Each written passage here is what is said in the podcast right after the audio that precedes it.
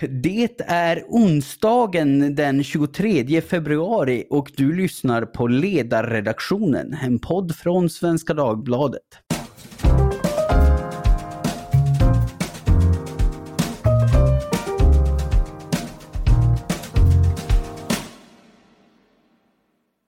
Jag heter Jesper Sandström och idag ska vi återigen prata energi. Det känns kanske inte som den allra viktigaste frågan en vecka när Putin är på krigsstigen i Europa. Men faktum är ju att vårt energisystem eh, och vårt beroende av eller oberoende gentemot Ryssland för att få den el vi behöver är en ganska viktig pusselbit i det säkerhetspolitiska spelet. Så hur gör vi då för att trygga tillgången på el i Sverige och vad gör vi för att ha el när så kallade intermittenta energikällor, sol och vind alltså, inte producerar någon el? Är det praktiskt och ekonomiskt försvarbart att försöka göra energisystemet 100% förnybart? Och är vätgasen en del av lösningen på det? Energiminister Khashayar Farmanbar sa ju så här i en TT-intervju i slutet av förra året att vätgas är en del av lösningen. Den går att lagra till exempel när det blåser väldigt mycket och kan då ihop med mycket mer vindkraft bli närmast planerbar. Stämmer det eller har ministern allt för fromma förhoppningar? Ja, det ska vi försöka bena ut i sällskap av två personer som intresserar sig för de här frågorna ur något olika vinklar. Först ut Staffan Kvist, doktor i kärnteknik, energiforskare och oberoende konsult i energifrågor. Hej Staffan! Hej Jesper, tack för att jag fick vara med. Tack för att du ville komma. Och näste man, Daniel Westlén, energipolitisk utredare på Liberalernas riksdagskansli, men även du doktor på kärnteknikområdet med lång erfarenhet av arbete i energibranschen. Hej Daniel! Hej! Ja, trevligt att ha er här båda två. Staffan, om vi börjar med dig. Du har ju ihop med en tysk kollega och med just Tyskland som utgångspunkt gjort en studie för att bedöma vad det är som avgör hur mycket lagringskapacitet vi behöver i ett system med 100% förnybar energi för att så att säga täcka upp dipparna i sol och vindenergi. Eh, kan du förklara för någon som är mer av en lekman på energiområdet varför det här är viktigt att studera? Det är ju lite av, av knäckfrågan i ett sådant system när som, det systemet som vi kollar på då i Tyskland är ju väldigt, det är väldigt stor del väderberoende där man har eh, icke planerbar eh, energi som, som största andel av energiförsörjningen och är elförsörjningen. Eh, framförallt sol och vind då, vind på land, vind till havs och, och sol överallt. Eh, och det som man alltid diskuterar, den stora utmaningen som man alltid diskuterar är hur ser man till så att det här fungerar hela tiden, även om det inte blåser och är soligt? Och hur länge är det inte eh, soligt och blåsigt och vilken implikation får det? Hur löser man det problemet? Mm. Då har man en uppsättning verktyg som man, som man kan försöka lösa det med. Varav eh, lagring blir det som man kan göra under längre tid. Så, så att när man har en kort, ett kortare problem, kanske någon timme där det är väldigt svårt, då kan man tänka sig att man kan vara flexibel på användarsidan. Man kan styra ner olika laster man ska definitivt inte ladda sina elbilar. Och, så där. och Det kan man rida ut. En timme där man har ett problem är inte så svårt. Det vi ville göra var att kolla hur illa kan det bli under en längre period och vad är det egentligen som dimensionerar ett sådant system? Hur stora lager måste man dimensionera upp? Eh, så det vi gjorde var, som är lite unikt, då, är att kolla på väldigt långa tidsserier av väder. Så vi kollade på 35 år av väder och sen modellera upp ett hypotetiskt energisystem som tar sig igenom 35 år av väder och se vad behöver du egentligen i form av system för att rida ut de mest utmanande perioderna. Och det var, mm. Så det tyckte vi var väldigt intressant och det är väldigt, i, i praktiken väldigt intressant för tyskarna också eftersom man har verkligen valt den här vägen att gå. Och det ser väl lite knivigare ut nu med naturgasleveranser eh, österifrån. Så att man verkligen mm. måste kunna klara det här helt förnybart och kanske inte kan förlita sig på fossil backup eh, som man kanske hade tänkt sig som en backup ändå.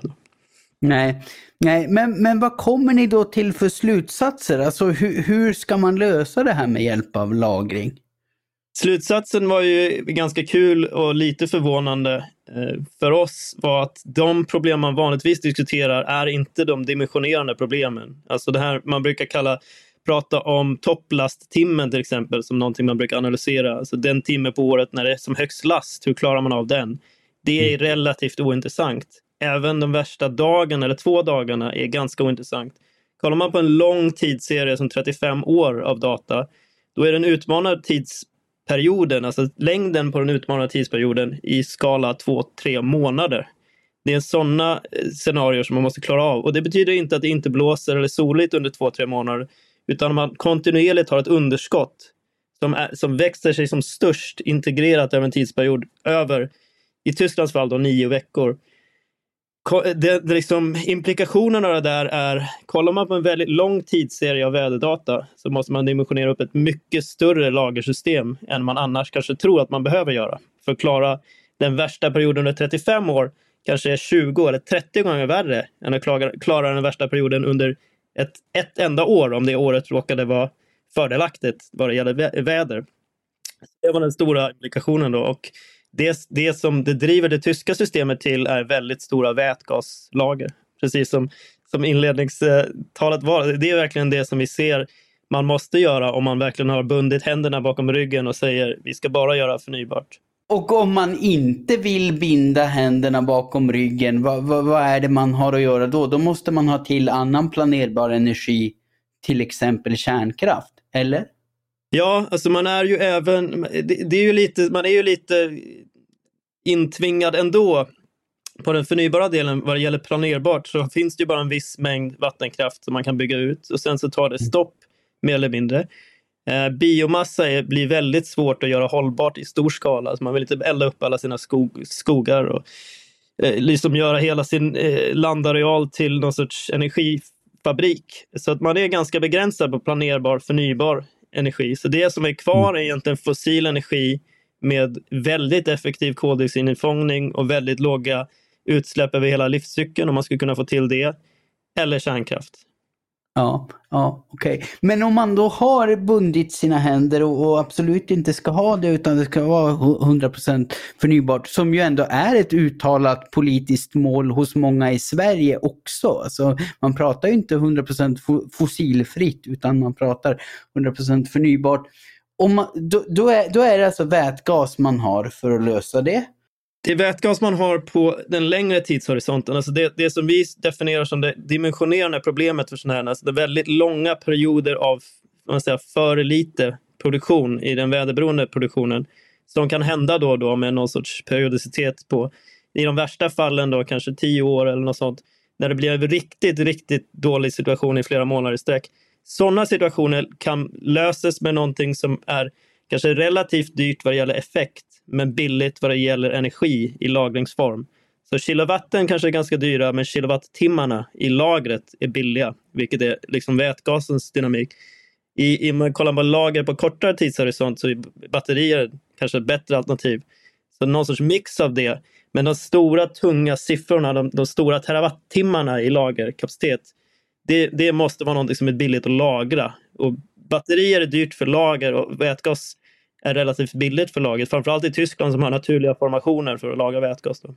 Mm, men, men vad skulle det... Alltså, nu, nu tittar ju inte just eran studie på någon jämförelse mellan vätgaslagring och, och andra typer av, av lagring. Men, men om man tvingades göra den här typen av lagring för att klara eh, elsystemet i det långa perspektivet, vad skulle det här innebära för priset på el då? Skulle det slå mot konsumenterna? Ja, alltså den studien vi kollar på, då har vi gjort väldigt aggressiva kostnadsantaganden framåt i tiden. Så vi har väldigt låga kostnader för allting. Så vi tänker oss kostnaderna sjunker aggressivt och det är nästan standard att man gör så. Eh, för att det är en generell förhoppning att det blir så. Och kostnadspåslaget av det här lagret i Tyskland som man behöver för att klara de här situationerna i storleksordningen 30 till 40 euro per megawattimme, alltså 30 till 40 öre per kilowattimme på systemkostnad. Så ja. bara det lagerpåslaget är ju motsvarande vanligt elpris. Kan man säga. Sen får man skillnad på kostnader och priser. Kost, kostnader för system och elpriserna som resulterar av det systemet med marginalprissättning är väldigt skilda saker. Men någon måste ju betala, någon i det här systemet måste betala för kostnaderna. Så någonstans i systemet så landar det ändå på konsumenter eller skattebetalare eller i ekonomin på något sätt att betala för det. Så det är ganska betydande kostnader att få till ett sådant system. Du ska ha väldigt mycket elektrolysörer som ska göra vätgas då. Och sen ska du ha en infrastruktur för att flytta runt den här vätgasen. Du ska lagra den högt trycksatt med kompressorer. Och sen, som man ofta glömmer då, så ska man även förbränna den då. Och allt, alla steg i den här processen har ganska stora förluster och ganska stora kostnader associerade till det. Mm, mm. Och, och, det rör ju sig om väldigt stora lagringsvolymer alltså också. Alltså mer lag, om, om jag förstod siffrorna rätt som den le, eh, lekman jag är, så är det ju mer lagring bara i Tyskland än vi har globalt idag. Ja, alltså vätgassiffrorna för allt det här är ju enormt mycket högre, framförallt när man talar om grön eller fossilfri eller utsläppsfri vätgas så är ju siffrorna många storleksordningar större än vad vi har idag. Ja, ja. Sen är väl totalt vätgasanvändning från fossila källor också, eller produktion och användning kanske större än de där siffrorna. Men vad det gäller grön vätgas så är det ju en enorm uppskalning. Mm, mm. Daniel, om jag vänder mig till dig då. Eh, en av anledningarna till att jag vill ha med dig här i podden är ju att du är får man väl säga, ett ganska sällsynt djur i den svenska politiska faunan på så vis att du är både politiker och fysiker. Och, och i den Twittertråd där jag sökte folk till den här podden så sa du en sak som jag tycker var ganska intressant. Eh, jag citerar dig då. Det hjälper inte att EU eller Energimyndigheten vräker ut pengar. Fysiken kommer ändå inte att böja sig för den politiska viljan. Kan du brodera ut lite kring det? Finns det en bristande realism på det energipolitiska området som, som liksom inte klaffar med fysikens lagar? Ja, det var ju bra att jag får chansen att utveckla det, för Twitter var, vad har jag, 280 tecken, så att det, blir ibland lite kortfattat. Och eh, det där är givetvis både sant och inte helt sant. Eh, om man börjar i änden eh, hur EUs energipolitik ser ut så skulle jag påstå att det står också i den här Twittertråden att den är ett svar på 2018 tog man fram något som heter A Clean Planet for All, vilket var en, efter många års arbete på kommissionen, en ganska gedigen analys av hur skulle en fossilfri ekonomi i Europa kunna se ut. Eh, man hade som huvudscenario på den tiden att den skulle bli 80 procent dekarboniserad 2050 och sen fanns scenariot 100 procent dekarbonisering fossilfritt fanns med. Och då visade det sig att ett sådant system behöver kärnkraft och då gjorde man ganska vilda antaganden enligt mitt tycke då vad gäller lagringsförmåga. Jag tror att den var 300 terawattimmar. Eh, nu minns jag, jag har inte sett din siffra Staffan vad, vad ni kom fram till, men någonstans 300 terawattimmar i Europa och man behövde väldigt mycket havsbaserad vindkraft och, och även väldigt mycket sol. Eh, dessutom väldigt stor flexibilitet hos användarsidan. Att människor börjar anpassa sin an energianvändning utifrån energiproduktionen, utifrån vädret egentligen. Det i förlängningen leder till andra, ett annat sätt att leva och ett annat sätt att driva företag och det får stora konsekvenser för hur vi beter oss. Men i alla fall, eh, trots dessa, eh, den här analysen och, och, och som var gedigen och, och, så, så landade inte den här särskilt väl när Junckerkommissionen presenterade den. För det fanns några länder i, eh, bland medlemsstaterna, Tyskland, Österrike, Luxemburg, eh, som inte gillade att man hade landat i slutsatsen att det behövdes kärnkraft i systemet. Så det första som hände när von der Leyens kommission eh, kom eh, på plats var ju att man började ta fram en ny nytt sätt att göra det här. Och då var ju inte frågeställningen längre hur skapar vi ett leveranssäkert fossilfritt system för Europa på ett kostnadseffektivt sätt? Utan då var ju frågeställningen istället hur gör vi detta utan kärnkraften? Visa att det går. Då presenterade von der Leyen två strategier. Havsenergistrategin med 1300 tror jag det är, terawattimmar eh, eh el från framförallt havsbaserad vindkraft men också lite vågkraft och lite tidvatten och lite alger och så. Och en vätgasstrategi som handlade om att lagra väldigt stora mängder energi som vätgas. Och, och jag menar att de där två är liksom inte svaret på frågan hur bygger vi det här kostnadseffektiva, leveranssäkra, klimatneutrala systemet utan snarare är de ett politiskt svar på ja, de är liksom en politisk lösning på ett tekniskt problem. Eh, så, men tillbaka då till eh, den här första frågan. Vad menade jag med tweeten? Jo, jag tycker att jag ser tendenser både hos EU-kommissionen men också hos Energimyndigheten att man gärna skulle vilja att verkligheten gick liksom att anpassa efter den politiska riktningen. Man har på förhand bestämt sig för vilka verktyg som ska användas i energipolitiken och kanske framförallt vilka som inte ska användas. Och, dess, och sen då så försöker man forska fram, som det så populärt heter, en lösning på problemet. Kan du ge något konkret exempel på det, där du tycker att man, man eh, liksom, istället för att anpassa sig efter verkligheten så försöker man anpassa verkligheten efter de, de mål man har? Nej, men det finns ju sådana här fantasifulla projekt där man ska hissa upp tyngder i torn för att, eh, för att producera, eh, ge någon sorts lager. Det finns eh, de här idéerna om att ha pumpvattenkraft i gamla gruvhål där man bygger en ganska komplex anläggning med extremt liten lagringsförmåga. Eh, vi har, vi har Juktans pumpkraftverk i Sverige som har stor lagringsförmåga, 24 gigawattimmar. Eh, det är enormt i sådana här sammanhang. Den används inte för att den inte är lönsam.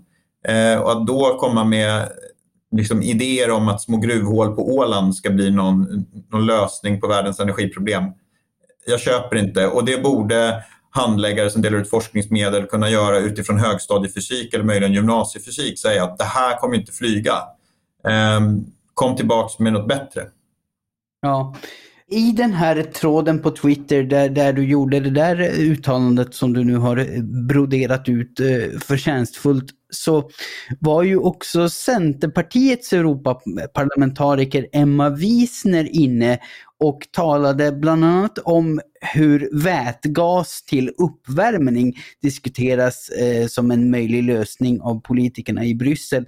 Och du sa bryskt nej till såväl det som till vätgas för elproduktion eftersom, och nu citerar jag dig igen här, vi kommer ha ett fasligt sjå och förse industrin med vätgas. Att då elda upp den är orimligt. Redan idag, Eh, eh, redan den vätgas vi producerar idag kräver 400 terawattimmar att avfossilisera.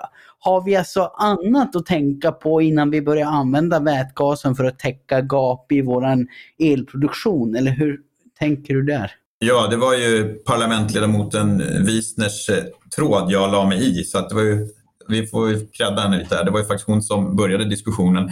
Eh, jo, och jag säger inte nej till vätgas till, vär, eh, till värme och el. Det här som Staffan beskriver är ett scenario som vi kommer behöva använda. Det kommer behöva produceras el från lager och ett bra sätt att göra det över längre tid är vätgas. Men vi måste försöka minimera behovet därför att behoven av vätgas som vi redan har i Europa är jättestora. Eh, idag använder Europa ungefär 10 miljoner ton vätgas på ett år och vi producerar 8 miljoner ton. I världen är vätgasanvändningen 90 miljoner ton någonstans. Ja, och den där används till kemin, kemisk industri, till att producera konstgödsel och, och raffinaderier. Om man bara tittar på de stora användningarna. Så det är en, en stor kemikalie som vi använder mycket av. En stor råvara. Och idag görs i princip all den här vätgasen av fossil gas och kol. Eh, ångmetanreformering är det vanligaste. Varje ton vätgas ger 10 ton koldioxid för att man, eh, man gör av med stora mängder fossilgas. Jag påstår att innan vi börjar hitta på de här ineffektiva användningarna av vätgas som kräver, som ger stora energiförluster som lagringen, att ta el, producera vätgas och producera el igen, eh, så måste vi göra någonting åt all denna fossila vätgas. Eh, de här 10 miljoner tonnen som Europa använder, det motsvarar 500 terawattimmar el per år, lågt räknat, för att producera det. Och det är då, för den som är lite snabb i huvudräkning, någonstans fyra gånger Sveriges elanvändning och drygt eh, franska kärnkraften. Så det är jättemycket el. Att då, dessutom har vi stora tillkommande behov av vätgas. Järnframställningen eh, kommer behöva enormt mycket vätgas och vi ska börja köra långväga transporter på bränslen som vi gör av vätgas och så vidare. Jag bara påstår att använda den här vätgasen för att värma våra hus eller för att eh, producera el där det finns andra alternativ. Det är inte det första vi ska göra.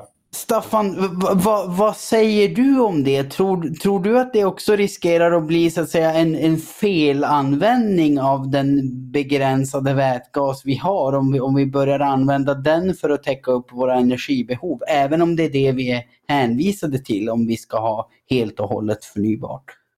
Ja, eh, definitivt. Jag tror man har blandat ihop en, en helt fantastisk, superpositiv och livsviktig utveckling, vilket är till exempel i Sverige då eh, järnmalmsreducering med hjälp av vätgas som en komponent i den industriella processen. Alltså man behöver ersätta kol som reducerar järnmalm, alltså järn och syre som är kopplade till varandra. För att få bort syret från det så använder man kol idag och man kan använda vätgas för att göra samma sak. Vät, vätet snappar åt sig syret och bildar vatten istället för kol som bildar koldioxid.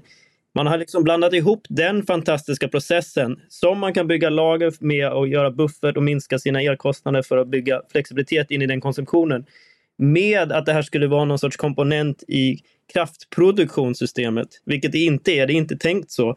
Givetvis så skulle man kunna, om man tror att man tjänar pengar på det, sätta en gasturbin som kan förbränna lite vätgas då och då från det man har gjort. Men som sagt, effektiviteten, cykeleffektiviteten i det där, om du ska göra först då dela upp vatten i vätgas och syrgas. Det är, det är mer än 50 kilowattimmar el då för ett kilo vätgas. Sen ska du komprimera det, alltså trycksätta det ner i ett lager. Det är några kilowattimmar till eh, och kanske förflytta det i pipeline. Och sen så ska du då, för att få tillbaka det här till el, förbränna det och det gör man antagligen för att du inte kommer köra det här särskilt ofta med en vätgasturbin eller en bränslecell och du kanske kör den med 40% effektivitet eller så. Så från eh, en kilowattimme in i det här systemet så kanske du får 0,25 ut tillbaka. Och sen så kostar alla komponenterna i det här systemet ganska mycket pengar. Så det är ju utrustning som vill köra hela tiden. Så att när man har ett opolitligt produktionssystem så måste någon någonstans ta kostnader för det. Antingen kan det vara produktionssystemet som bygger lager eller konsumenterna kan försöka vara flexibla. Men någonstans innebär flexibilitet alltid en överkapacitet, alltså mer investeringar någonstans. Om du som konsument ska vara flexibel men du som konsument vill ha en produktion som är kontinuerlig, då är det du som får betala för överkapacitet i, dina, i din utrustning. Så till exempel om du industriellt behöver göra vätgas så måste du köpa mer elektrolyskapacitet än du annars hade behövt och bygga lager. Och inga av de här grejerna är gratis. Det är inget man gör för skojs skull. Uh, så det, jag tror att vi måste separera på de fantastiska planer och den, den fantastiska strategi som den svenska järn och stålindustrin har och kraftsystemets utveckling. Järn och stålindustrin gör det bästa de kan göra med väldigt rationella planer på att bli fossilfria och bygger lager för att det är, kommer att vara bra för hur de kör sin process att kunna lagra vätgas inte för att producera el för att stärka upp elsystemet. Det här är en nettolast som tillför systemet. Det är inte, det är inte en stödtjänst som tillkommer för att hjälpa systemet utan det är en, det är en nettolast som tillförs elsystemet. Precis, ja, jag har också fått den bilden att, att man rör ihop det. Och jag vet, Daniel, delar du den, den bilden? Att det är som att man pratar om det som om det vore en del i vår Eh, elproduktion fast det inte alls är det. Vätgasen blir något slags magiskt sätt att få en, en bättre miljö. Eller? Jag tycker det är en, en fascinerande sak som har länge hörts i energidebatten. Det är att man postulerar nya industrier vars affärslogik ska bestämmas utifrån de behov man har i kraftsystemet. Att industriernas roll är liksom inte att producera järn och kemikalier längre utan rollen är att hantera problem som man har fått, som man har byggt in sig i kraftsystemet för att man höjde andelen väderberoende produktion. Men med det sagt så om man kan lösa ekonomin i att överinvestera i elektrolysörer och de faller i pris så att det blir rationellt att bygga lager. Mm. Eh, då är ju vätgasproduktion ett väldigt bra sätt att ta hand om överproduktion i systemet. Eftersom väder, den väderberoende elproduktionen bryr sig inte om hur mycket el vi behöver så kommer vi plötsligt stå med alldeles för mycket produktion. Mm. Och då kan, då kan produktion av vätgas vara ett väldigt bra sätt att styra, styra undan det. För vi kan ju göra precis, vi kan köra elektrolysörerna precis så hårt så att vi precis tar hand om den där överproduktionen. Eh, men den vätgasen, det är det jag menar, den ska vi ju använda till att lagra och lägga undan för järnframställningen och för kemiindustrin och för raffinaderierna. Eh, vi ska helst inte elda upp den då, därför att behoven i de här industrierna är så stora så att elektrolysörerna måste gå ändå. De måste konkurrera med annan elanvändning. Däremot, så det jag inte tror på det är tvärtom då att vi ska använda vätgasen åt andra hållet för att producera el när vi har för lite produktion. Må, vi måste hela tiden se till, finns det andra alternativ? Och det gör det inom vissa tillämpningar och inom andra gör det inte. Nej.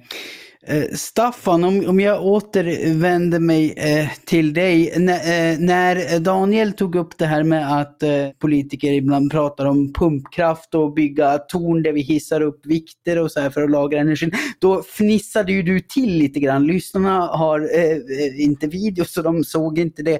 Men, men Delar du den här bilden av att politiken på energiområdet ibland tenderar att bli lite orealistiskt och, och, och ja, att man kanske som en konsekvens av det prioriterar fel saker och riktar in sig på lösningar som antingen är orealistiska att införa eller kostar väldigt mycket?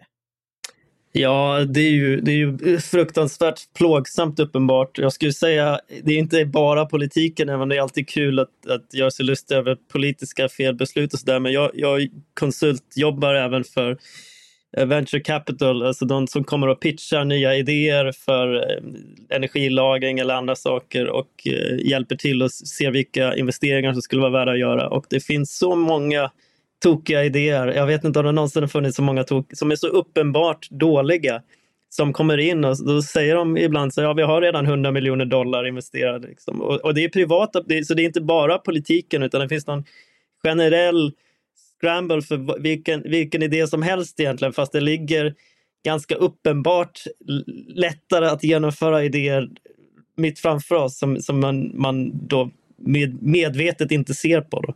Och vad är det, alltså då folk, folk går igång bara på vad som helst som kallas för grönt för att de själva kanske inte förstår fysiken bakom det. Eller vad, vad beror det på att en, en jättedum idé kan få 100 miljoner?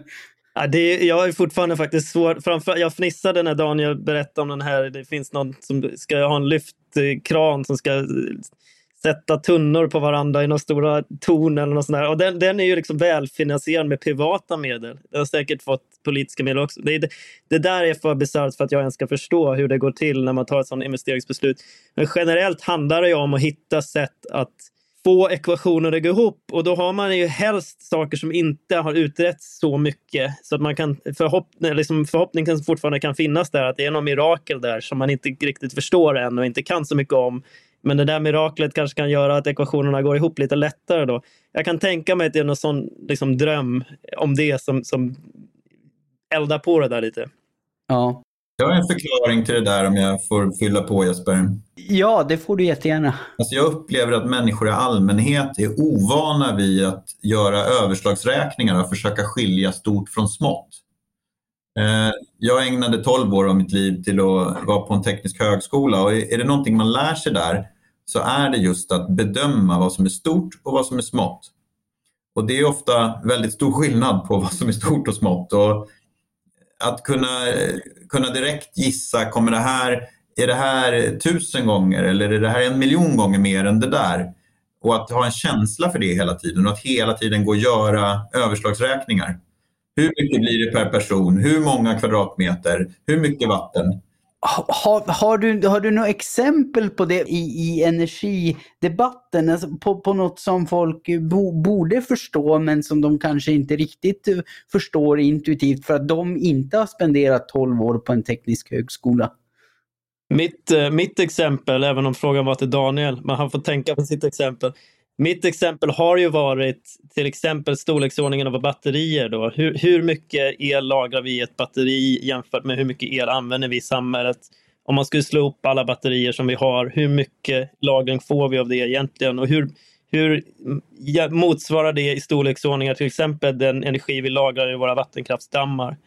Eh, och den storleksordningen får man av ganska seniora personer, personer som har seniora positioner, framförallt i Sverige, då, i inblandad energi, att de tror att det är på något sätt samma storleksordning och att man kan lösa det där med batterier. den, har man, den liksom whack-a-mole har, har, vi fått slå, slå, på i ganska många år, men den hoppar fortfarande upp. Då, så vi använder det i Tysklandsstudien där som ett exempel. Säg att alla bilar i Tyskland, det finns väldigt många bilar i Tyskland, de älskar att köra bil, vore elbilar med stora batterier. Och innan man kör in i den här utmanande perioden då, som vi modellerar, vilket är väderåret, eller väderperioden vintern 96-97. Eh, alla är fulladdade, så jag vet inte, 40 miljoner bilar i Tyskland. Alla är fulladdade och alla känner att nu behöver vi inte köra bil längre, utan nu ställer vi alla bilar och vi ska ladda in elen på nätet för vi ska hjälpa i den här nio veckorsperioden så hjälper man en och en halv dag, tror jag det var, kanske två dagar och sånt. Har man någon sorts nytta av det där och sen är alla slutladdade. Nu, nu är alla bilar tomma i Tyskland och så får man vänta i nio veckor då tills man får köra igen och kunna ladda.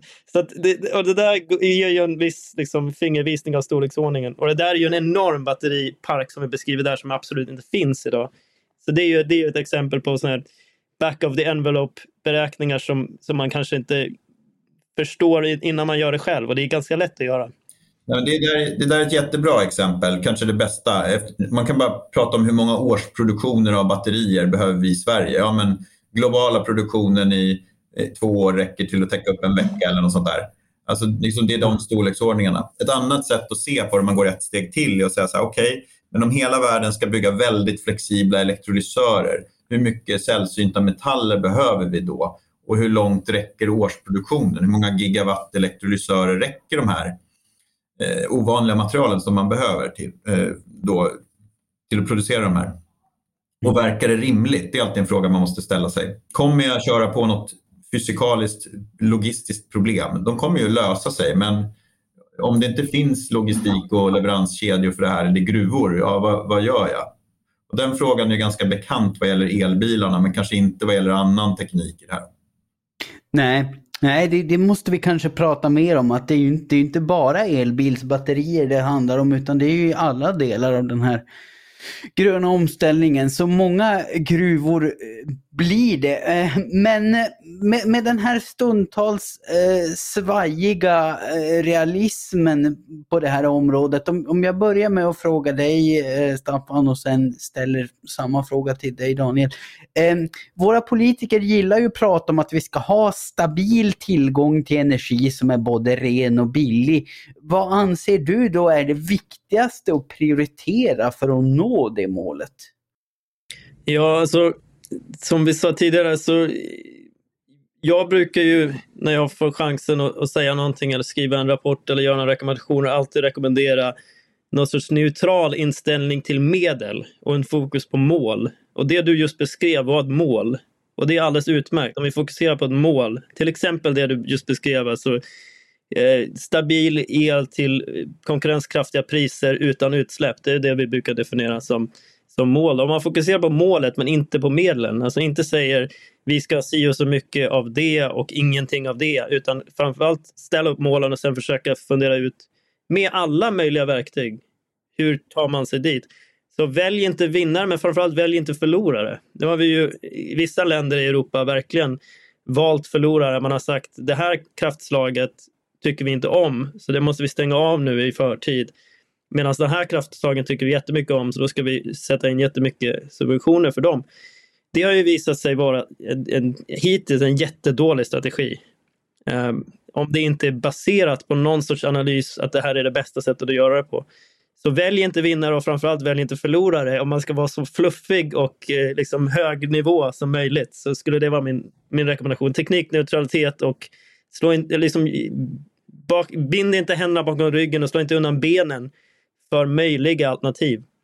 Nej, nej, men det tycker jag var ett konstruktivt eh, fluff ändå. Det finns värre fluff här i världen. Eh, Daniel, vad, vad, säger du som svar på samma fråga? Vad är viktigast att prioritera på det energipolitiska området?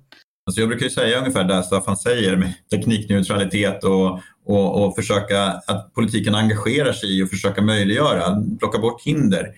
Eh, se till att eh, regler som, eh, begräns, som förlänger tidplanen i projekt och så där, ta bort dem. Gör om, försök få alla, alla hjälpas åt i systemet, inklusive stater och, och kommuner och länsstyrelser. Men om man ska prata om något annat då, för att inte säga exakt samma sak som, som Staffan, så skulle jag också vilja slå ett slag för politikens roll för att skapa möjligheter för människor och företag att fatta de besluten som leder till eh, att vi klarar av klimatomställningen. För det är det det här handlar om. Energisystemet funkar ju bra som det är. Det är bara det att det förstör planeten och det är ett litet problem som vi försöker lösa. Eh, och de här, den här klimatomställningen kommer inte genomföras genom några politiska beslut. Där har Greta-generationen tyvärr fel. Då. Det, det, är inte så att vi kan gå in i kammaren i riksdagen och fatta några beslut och så löser sig allting. Utan besluten måste fattas i styrelserum och i, vid köksbord och det är miljoner efter miljoner beslut som måste fattas. Och de besluten kommer bara kunna fattas om det finns förutsättningar på plats. Ett enskilt hushåll kan inte utveckla en effektiv elbil. Det måste någon annan göra utanför. Och en industri kan inte få fram en kraftledning och se till att det finns ett kraftverk i andra änden. Det måste andra aktörer göra och här har politiken en viktig roll att se till att de här förutsättningarna finns på plats.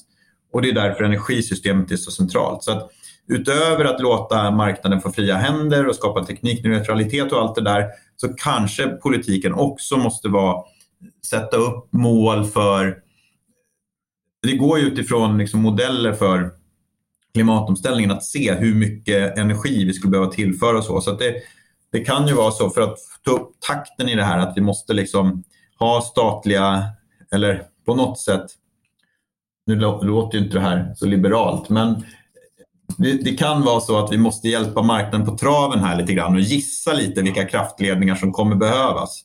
Bygga ut dem innan pågen faktiskt behövde elen.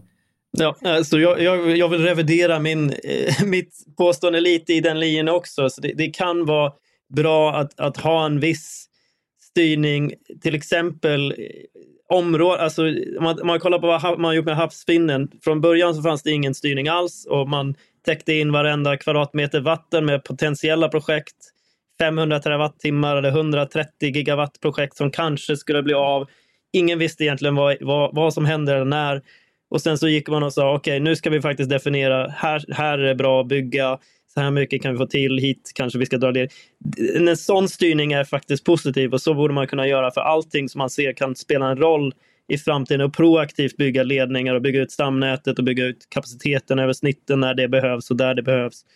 Sådana saker. Så jag, jag ska inte vara så hands-off som, som min ur, ursprungliga kommentar för att det, det är lite för drömmande att tro att det löser sig självt. Ja, men man kanske kan sammanfatta det som så, sammanfatta båda era ståndpunkter som så att, att politiken kan för all del sätta upp ramar och liksom, liksom rita de stora eh, penseldragen i kanterna, men inte vara in och pilla i detaljer med miljardbelopp. Ja, och framförallt inte sätta upp eh, regler emot saker som är onödiga. Eller, sen finns det ju en, en, en, annan generell bedömning som kanske Daniel var inne på lite där. Tillståndsfrågan måste på något sätt få en tydligare klimataspekt, alltså global klimataspekt. För det är mycket lokala tillstånd som har kanske någon möjligtvis eh, skyddad art eller någon annat, någon möjlig påverkan lokalt som gör att man gärna säger nej. Men mm. om det projektet då har enorma fördelar, helt, liksom stor, många, många, många, många storleksordningar större fördelar globalt sett för motsvarande miljömål, alltså diversitet av arter och klimatpåverkan och sådär. Det på något sätt måste kunna vägas in bättre i lokala tillståndsfrågor. Och sen skulle man ju kunna tänka sig att man har motsvarande plan som man nu har då sagt för havsvindsplanen, men för samtliga olika lovande fossilfria alternativ. Det, det vore ju mm. fantastiskt. Mm. Ja, det känns som att vi skulle kunna ha fyra, fem olika poddar om det här. Eh, men eh, nu börjar den tid vi har tillsammans att rinna ut. Så jag får säga stort tack till dig, Staffan Kvist, forskare och oberoende konsult på energiområdet, och Daniel Westlén, energipolitisk utredare på Liberalernas riksdagskansli. Tack också till alla lyssnare. Oavsett om ni vill tillföra oss energi eller mest tycker att vi borde komposteras och användas för kraftvärme så får ni gärna framföra synpunkterna till e-postadressen ledarsidan svd.se. Producent det är som vanligt jag, Jesper Sandström och jag ser fram emot att få låna era öron alldeles snart igen. Tack för den här gången.